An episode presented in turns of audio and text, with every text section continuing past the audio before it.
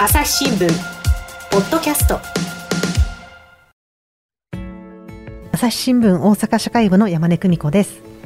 コンテンツ編成本部の坂本照明です。えー坂本さん今日は大阪のスタジオの方から、えー前回に引き続いて NMB48 さつき愛香さんにお越しいただいています。さつきさんよろしくお願いします。よろしくお願いします。いしまお願いすします、えー前回は朝日新聞紙面で連載中のえー NMB48 のレッツスタディで、えー、さつきさんに小論文に挑戦していただいたお話をご紹介しました。今回はさつきさんに、えーアイドルさつきさん、さつき愛香さんの素顔に迫ってみたいと思います。はいえーまずあのアイドルになりたいと思ったきっかけについてもう一度教えていただきたいんですけどよろしいですか？はい、あのー9歳の頃に NMB48 に出会ってでそこから私はもうずっと NMB48 のファンとして応援していて、私も NMB48 でキラキラしたいなっていうふうに思って、はい。こう中の NMB48 の仲の良さだったりとかうん。にすごい憧れて、でここの世界に入りたいと思って応募して。はい。はい。あじゃあ自分で応募されたということなんですね。そうですね。はい。うんあのなんか何回ぐらい応募したとかあるんですか？2回3回ぐらいちょっと明確な数字はあんまり覚えてないんですけど。はい応募して。うんでも何回も落ちたんですけど、はい。最後にしようと思ってうん受けたオーディションで合格することができて、ああそうだったんですね、はい。それは何年生の時ですか？高校3年生の時ですね。高校3年生の時、はい。じゃあもうね大学の進路のこととかもいろいろ考えてあの、将来のことを考える時にもう最後と思って受けたということだったんですね。そうですね。へえ。なんかあのごめんなさい。私あんま詳しくなくて知らないんですけどアピールしたりとかなんかどういうことをしてあの受けるんですか？そのオーディションっていうのは。そうですね。オーディションはこうまず面接があって、はい。で自分の自己 PR だったりとかをして、うん。で歌唱審査だったりこうダンス審査だったり、はい。で最後にセレクションっていう,、こう実際にレッスンを受けてで最後に合格発表っていう感じなんですけどもうずっと緊張してました私は。も うやっぱ狭き門なんですか？坂本さんあの。いやそうですしそのオーディションってすごく瞬発力みたいなのね求められて大変だなと思うんですよね。あの私もあの NMB さんじゃないあのとあるアイドルグループの外部審査員として一回あの免れたことがあって。何をしてるあのもう何年か前ですよ、はい。それであの何十人だかのそのお方のなんかあのオーディションに参加させてもらったことなんですけどその時のなんか PR タイムが1分間なんですよね。で1分間で何もわからないしその1分間で何をするんだってなった時にもう僕なんかだったら本当にじゃあ自己紹介始めますあの私はっていうところで多分もう時間切れてしまうと思ったんですけどやっぱりそこはみんなこの1分間という時間にかけていろんなものを用意してきてて。すごいやっぱそのアイドルになりたい人たちのすごい情熱というのか、それに圧倒される思いで見てました。だから多分そこにさつきさんの多分ものすごく引きつけるものがあったんじゃないかと思うんですけどね、まあ、多分アイドルになりたいっていう情熱みたいな部分も含めてだと思いますけど、どうでしたか？あのその時手応えはありました？いやなかったです。正直こうずっと緊張しててあんまり記憶になくてうんうん。こううわもう絶対ここで落ちるんやろなここで落ちるんやろなって思ってたら、うん。まさか最後に名前を呼ばれて正直実感が全然湧かなかったんですけど、うん。けどこうこういう立場、うんうん。こうずっと夢見てた NMB48 に加入できたっていう嬉しさがすごくあってうん。もうここで私は変わっていきたいなっていうふうにもすごい思いました。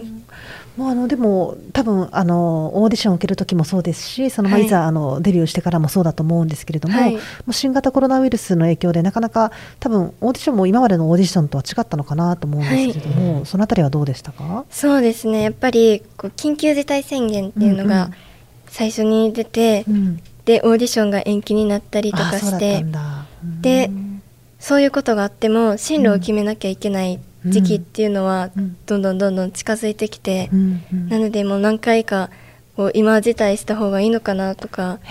進路も考えなきゃいけないしなうんっていうふうにうん何回もいろいろ考えたんですけど、うん。けどこうここまでうん。オーディションで進めたことって今まで NMB48 のオーディションでなかったので、行けるところまで行きたいなって思って、多分ここでうん。辞退してしまったらすごい後悔するだろうなって思ったので、うん。最後まで行けるところまで行こうって思って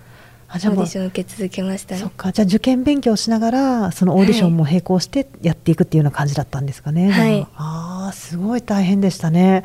なんかねきっとコロナで学校の休校もあったりとかあの、ね、受験勉強の準備も多分すごく大変だったんだろうなと思うんですけど、はい。で合わせてじゃあオーディションの準備もしていってってすごく多忙な高校3年生だったんでしょうね。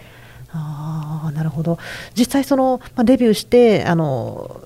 コロナの状況が良くなるかといったらあの、まあ、悪くなるというか感染者もね、すごく多かったですし、はい。なんかそのあたりはどうでしたか？その活動が制限されてあの、できあの思い描いていたアイドル活動ってできてる部分とできてない部分があるのかなと思うんですけど、はい。どうですか？その辺は。そうですね。こう劇場公演って本来16人でうん。やってたものなんですけど、うん。こう7期生は7人で7人8人でしか劇場公演をしたことがなくてで本当はこう研究生って先輩方の公演にアンダーとしてうん。入ることから劇場公演デビューするんですけど、7期生だけ本当に例外で、うん研究生公演っていう7期生だけの研究生だけの公演であ。公演デビューした人がほとんどで。あそっか。もう本当はあの先輩の講演があって、はい。そこに着くのにそれがなくってもうそのいきなりいきなり研7究生だけで公演をするっていうところから始まってなので何もわからない状態うんで自分たちで公演を作っていかなきゃいけないっていうのがすごく大変で。ああなるほど、はい。今までファンで見てたのはあるんだけれどもその演じる側になってはい。誰かの背中を見てっていうのが、そのもっと十分にできややりたかったのにできないまんま7期生だけで公演したっていう、そういうことなんですかね。そうですね。だからこう何をどうしていけばいいのかも全然わからない状態でうんうんなのですごく大変でした。へね。ーもうファン歴も長いって言っていいんですかね、あの取材歴だけではなくて、ファン歴も長い。坂本さん的には、そういう公演っていうのはどうですか、やっぱちょっとかなりあの大変だったんですかね、彼女たちは。まあ、7期生の方々の大変さはやっぱりその、握手会？あの、ファンの方とリアルにあの会ってあの話をする握手会はまだ経験したことがない、はい。オンラインでのお話し会だけっていうところが、まあ、その先輩とちょっと違うところでもあるんですけどさっきおっしゃったようにその7期生だけの公演を、あのウィルビーアイドル公演でしたっけ？はい。をあのさせてもらったりとかですね。あのすごく恵まれているところもあったりで、はい。そのだからほ先輩の誰も経験したことがない初めての多分あの経験をいっぱい積んでると思うんですよね、はい。だから1期生から6期生までとは全く違う環境の下ではい。やってる7期生が今後の多分 NMB の歴史を作っていく中心に多分なっていくんだろうと思うんです。だから多分初めて尽くしのことで戸惑いもあると思うんですけどこれ乗り越えて新しいアイドル像を作ってもらえたらそれはもう NMB の歴史にとってもアイドルの 歴史にとってもとても重いことではないかなと思います、あのちなみに今あのやってる「Will Be アイドル公演。はい。であのさつきさん自身もおさっきちょっとお1回目の収録でお話しいただいたキュンマートはい。公演っていうのがあると思うんですけどこれそれぞれどんなものかちょっと簡単に教えてもらっていいですか？そうですね。7期生だけでさせていただいてる「ウィルビーアイドル公演はあの去年卒業された吉田あかりさんがプロデュースしてくださった公演で私たちのためにこういろいろ考えてくださってでオープニングで私たちが着させていただいてる衣装もあかりんさんの私服もともと私服だったものを私たち一人一人に選ぶあの似合う服を選んでくださってなので7期生にとっても本当にすごく大切な公演でなのでこうみんなで大切にこうこの公演を通してみんなで成長していきたいなってすごい思ってますね。でキュンマートの公演はこう先輩方と初めてさせていただく公演でこの公演で初めて先輩方と一緒に公演をさせていただいてすごく偉大な先輩がたくさんいらっしゃってやっぱりこう先輩方と講演をすると学ぶことがすごくたくさんあって今まで感じなかったこととかあ講演ってこういうふうにこういうふうにしたらこんなに楽しいんだとかこう先輩方が後ろにいる時も先輩方ってずっとすごくキラキラしててできっとこう自分がどこに行ってもセンターの気持ちでやってらっしゃるのでこんなにずっとキラキラしてるんだなっていうふうにもこう先輩方と講演をするようになってそういうふうにも思うようになってなのでこうキュンマートの公演っていうのは私にとってすごく大きなもので、本当にこう自分にとってすごい大好きな公演で毎回すごく楽しくてなるほどですね。そっか。あそっかね、さっきもおっしゃってた通り、はいもうあの自分たちだけで公演作っていたのが、その先輩の背中見ながら、あのはい学びながらできるっていうところだったわけですね。なるほど。やっぱあの学びっていろんなところで大事だと思うんですけれども、はいあの佐々木さんそのねだ大学生をしな大学生活を送りながらアイドルしてるあの最近その大学生大学生とアイドル両立してる方って多いなと思うんですけれども、はい。一方でやっぱその、えーなかなかあの両立していくの大変だっていう人もいるだいると思うんですが、はい。大大学生として学びながらそのアイドルするその大切さみたいなのってどういうところにあると思いますか？そうですね。やっぱり両立っていうのがうん。思ってたよりもすごく大変で、こううん。課題とかがうん。もうとにかく積もりに積もってすごくたくさん出たりして、で受けれない授業があったりすると、うん。やっぱりつなかなかついて次の授業でついていけなかったりだとか、うん。すごい両立が大変な部分はあるんですけど、うん。けどできる限り両立したいなっていうふうに私は思ってて、こう両立をすることでこう今すごい大変だからこそ今後どれだけ大変でも乗り越えていけるんじゃないかなっていうふうに思思ってて。うん。なのでこう大学生とアイドルを両立するってなかなかできないことなので今しかできない、自分でも今しかできないですし普通に生活しててもなかなかできないことなのでこうそれはすごい大切にしていきたいじゃないですけど、うんうん。こうはい。なるほど。そっか。ね、大変なの頑張っていくっていうところもそうだし、大学ではい。学んだこととか、大学でその感じたことなんかがアイドルの活動にも生きていくっていうこともあるんですかね。そうですね。こう大学でまだ授業っていうのを対面で授業をなかなか受けれていなくてコロナの影響でですね。今ははい、オンライン授業っていうことで、うん。なかなか周りの人とも関わったりとかもできないんですけど、うん。うんこうそういうことを考えたら、うん。NMB48 でうん。周りの人たくさんの人と関わることができてるのは、うん。すごいありがたいことだなっていうふうに、なるこのご時世すごいありがたいなって思います。うん。あの NMB48 でもそのはい。SNS、あのを使ってっていうのもあると思うんですけど、やっぱはいオンラインでその発信する機会っていうのは増えてるんですか？そうですね。うん。大学はでもオンライン授業っていうパソコンでうんこうやってるんですけど、うん。NMB48 としてはうん。こういろんなコンテンツがうん、SNS だってはい。で Twitter だったり、うん。ブログ NMB48 の公式のブログだったり、うん。モバイルメールっていうはい。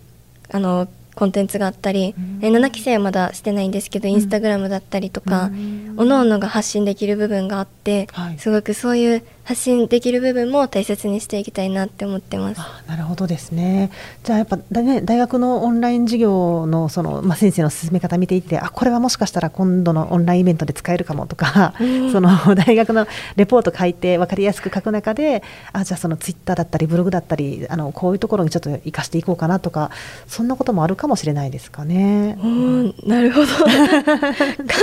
考えたことがなかった 淡々と淡々とすごい課題として、はい。授業としてこなしていたので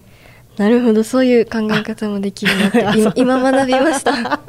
ね、なんかすごいしんどい中で頑張って学ぶだからねなんかこういろいろあの、ね、いいところを取ってって、はい。お互いあの、ね、それぞれのいいところに生かしていければいいなと思いますよね。はい。そっか。なるほどですね。朝日新聞。ポッドキャスト。朝日新聞ある聞きは、人工音声が伝えるニュースサービスです。外に出かけたら、スマートフォンのアプリで、お家にいるときは、スマートスピーカーに、朝日新聞のニュースを聞かせて、と言ってください。あなたの知りたいニュース、どこででも、朝日新聞ある聞き。たった5分で、今日のニュースをまとめ聞き。あのえっ、とメンバーでなんか仲のいい人とか尊敬してる人とかってなんかいらっしゃるんですか？そうですね、先輩方だったらやっぱりキュンマートの、うん。キュンマートとして一緒に活動させていただいている先輩はすごいこう近くでうん。いろんなことを学ばせていただいているので本当に尊敬してて憧れてて、もうこんなこの人たちにこのこのこの方たち みたいになりたいっていうふうにすごい思って、でこの「ナンバトル」っていう企画ではい。こうキュンマートとして優勝させていただいたんですけど、うん。こう優勝できたのも本当に先輩方がうん。先輩方が引っ張っていってくださって、で私とあともう一人隅野若菜ちゃんっていう子が7期生2人でキュンマートいてるんですけど、うんこの2人がこう頑張れる環境っていうのを先輩方が作ってくださったから、ん。私たちも最後まで頑張れたので、うん。こう NMB48 でキュンマートとしてこう先輩方に恩返ししていきたいなって思ってます。どうですか坂本さん。なんか。その先輩の中でも特にこの先輩好きっていう先輩いますか？好きでもう全皆さん本当に好きなんですけどこう一人一人本当に皆さん優しくてあったかくて皆さん好きなんですけど私個人的にすごい個人的な話になるとすごくすごく小島かりんさんに憧れを抱いていてもうかりんさんはすごくこう「うん分かった分かった」みたいなすごく はい扱い方私の扱い方を分かってきたんですけどでもこう人間性にすごく憧れててこうすごい広いこう両手を広げてみんなおいでみたいな。すすごいなんか本当にすごくかっこいい背中をいつも見せてくださって、でキュンマートの公演のセットリストに「あの初恋至上主義」っていう曲があってでかりんさんがセンターでされてる曲なんですけどこう一番最初にかりんさんが前に歩いていかれるんですけど私その時私だけかりんさんの真後ろにポジションでいてその時に前に歩いていくかりんさんの背中がすごくかっこよくて 私しか見れないポジション的に私しか見れないそその時は。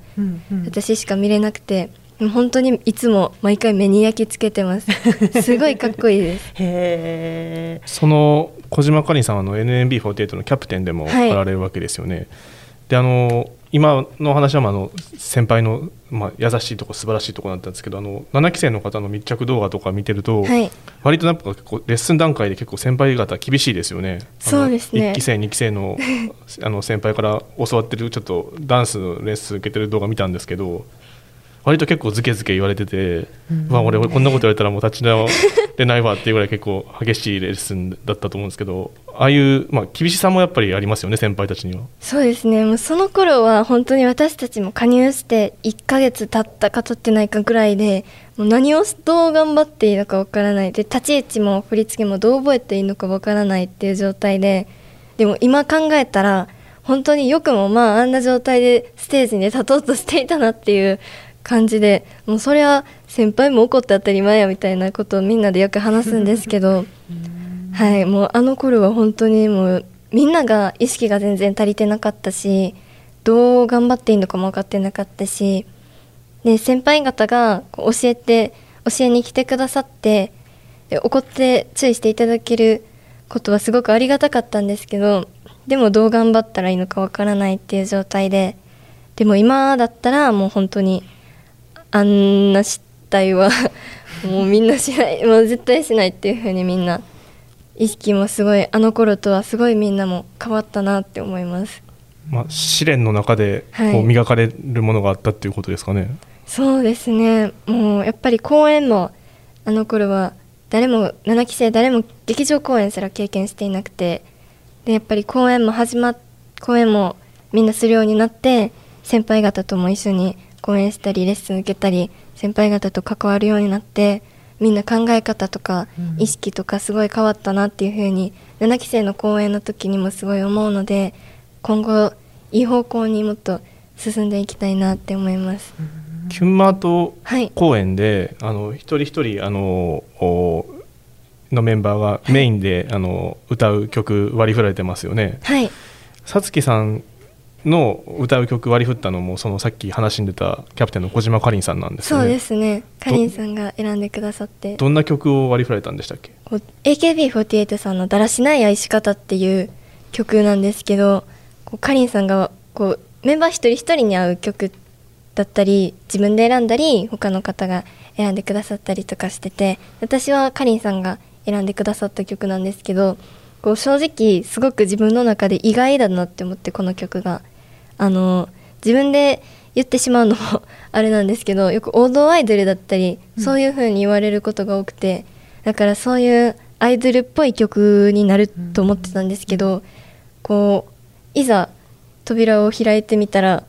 すごいなんか愛の重い女の子みたいな今時な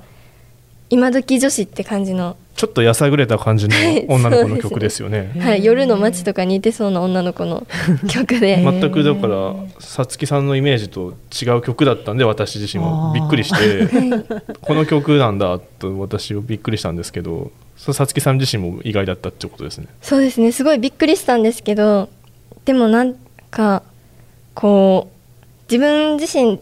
で言うことじゃないんですけど他の人こう周りのよく関わる人とかにはそういう人間ってよく言われがちなのでまだあんまりかりんさんとそんなにめちゃくちゃ関わってなかった時からそうやって選んでくださったのですごいなんか見ぬ 見抜いてたんかなみたいな感じで。見抜く力とかもすごいなって思ったりとか。えーそうかじゃあこういうあの曲にチャレンジしたらその、はいまあ、新たな一面っていうか殻がむけるっていうふうに思ってくれたところがあったんですかね。はい、だからそう思っていただけたりとかしたのかなと思ったらすごい嬉しくてから自分の中でこの曲でもっと成長していきたいなっていうふうに思います。なるほどあえて、ね、本人と真逆のイメージの曲を歌うことでその表現の幅を広げてっていう、まあ、メッセージがそこに載せてあるんだとしたらアイドルってなかなかやっぱ厳しい世界だなと あのこれをそのままある種課題宿題としてそれを曲を与えられてそれをだからちゃんとこなしてできるところを見せて成長したところをまた見せていかなくちゃいけない。っていう意味ではやっぱこうすごくこうシビアなね世界で仕事してるなと思いましたあのアイドルって。そうですねでも私自身こういう曲調の曲が曲の方がすごい好きでなのでこの曲こういう曲調でこういう世界観の曲でセンターをさせていただけるのがすごい嬉しかったのではい。あの選んでいただいてありがとうございました。ってお礼を言いました。なるほどですね。なんかね、その、まあ、朝日新聞もそうですけども、そのやっぱりこの時期のその新入社員だったり、新入メンバーだったり、あのまあ学校の新入生だったりって、ね、前の人はそのずっとあの引き継がれてきたやり方をできるんだけれども、はい。この時期ってできないじゃないですか。はい。でやっぱあのかいあ新しいその会社の新入社員だってなかなか先輩から教わりたくってもその教わる機会もそのリモートだったりとかそうですね。ね、さっきもおっしゃってたようにその先輩の後ろで踊れないってはい。いう時期もあって、多分今この時期に新しい学びする人ってすごい大変なんだろうなと思うんですけども、まあ、そんな中で今できること今のやり方をすごい考えながらあのやってらっしゃるんだなっていうのをお話を聞いて思いましたね。ありがとうございます。あの最後にあの、はい今後さつきさんなんかこれを頑張りますみたいな なんか意気込みみたいなのがあったらお伺いしてもいいですか？これを頑張ります。はい。そうですね私はでもやっぱりまだ加入したばっかりで、はいどうどういうふうに自分が進んでいくのかっていうのを全然予想ができないんですけど、こう NMB48 だったりあとキュンマートだったりにもっとはい貢献できる人間になりたいなって思ってて はい。なのでこう今自分にできること目の前にあることをただただがむしゃらで頑張りたいなって思ってます。なるほどですね。頑張ってください。ありがとうございますはい、はいさつきさんどうもありがとうございましたありがとうございましたありがとうございました。朝日新聞ポッドキャストはい、さて、あの今回2回にわたって NMB48 さつき愛香さんのお話を聞いてきました。えー、さつきさんの方から今回あの、えーちょっとお知らせしたいことがあるということなので、えーどうぞよろしくお願いします。はい、えー6月16日発売。NMB4825 枚目シングル「しだれ柳」タイプ C は私も所属するキュンマートのジャケット写真です。キュンマートの選ばれし者たちという楽曲も収録されていますのでぜひチェックしてみてください。そしてアットマーク AIPIPI アンダーバー48でツイッターもしていますのでぜひフォローよろしくお願いしますはい、よろしくお願いします。ありがとうございます。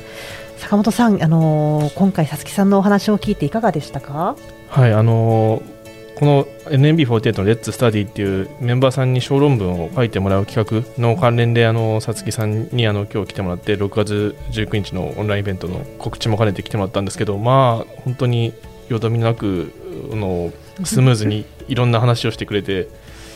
いや本当にすごいメンバーさんだなと思ってつくづく思いました。あとすごくアイドルの活動についていろんなことを考えてて自分が NAB の中でどうあるべきかみたいなところも普段からこんだけ思いをいたしてるんだなというところであの本当に感銘を受けました。で小論文の方もですね1回目2回目も素晴らしいあの論文でしたけどもすごくあのこの休憩の時間にあの昔から図書館の本読みまくってたって話を聞いて やっぱりそのインプットがあってのアウトプットがあったんだなと思って改めてあの感じました。あの本当に、えー、ありがとうございました。引き続きちょっとあのこれからもいろんな形で取材させてもらえたらと思ってますんでよろしくお願いします。ありがとうございます。よろしくお願いします。はい。ありがとうございます、えー、朝日新聞ポッドキャスト大阪社会部の山根久美子とコンテンツ編纂本部の坂本照明がお送りしました、はい、今回はどうもありがとうございました。ありがとうございました。はい、それではまたお会いしましょうこの番組へのご意見、ご感想をメールで募集しています。podcast at 朝日 .com p o d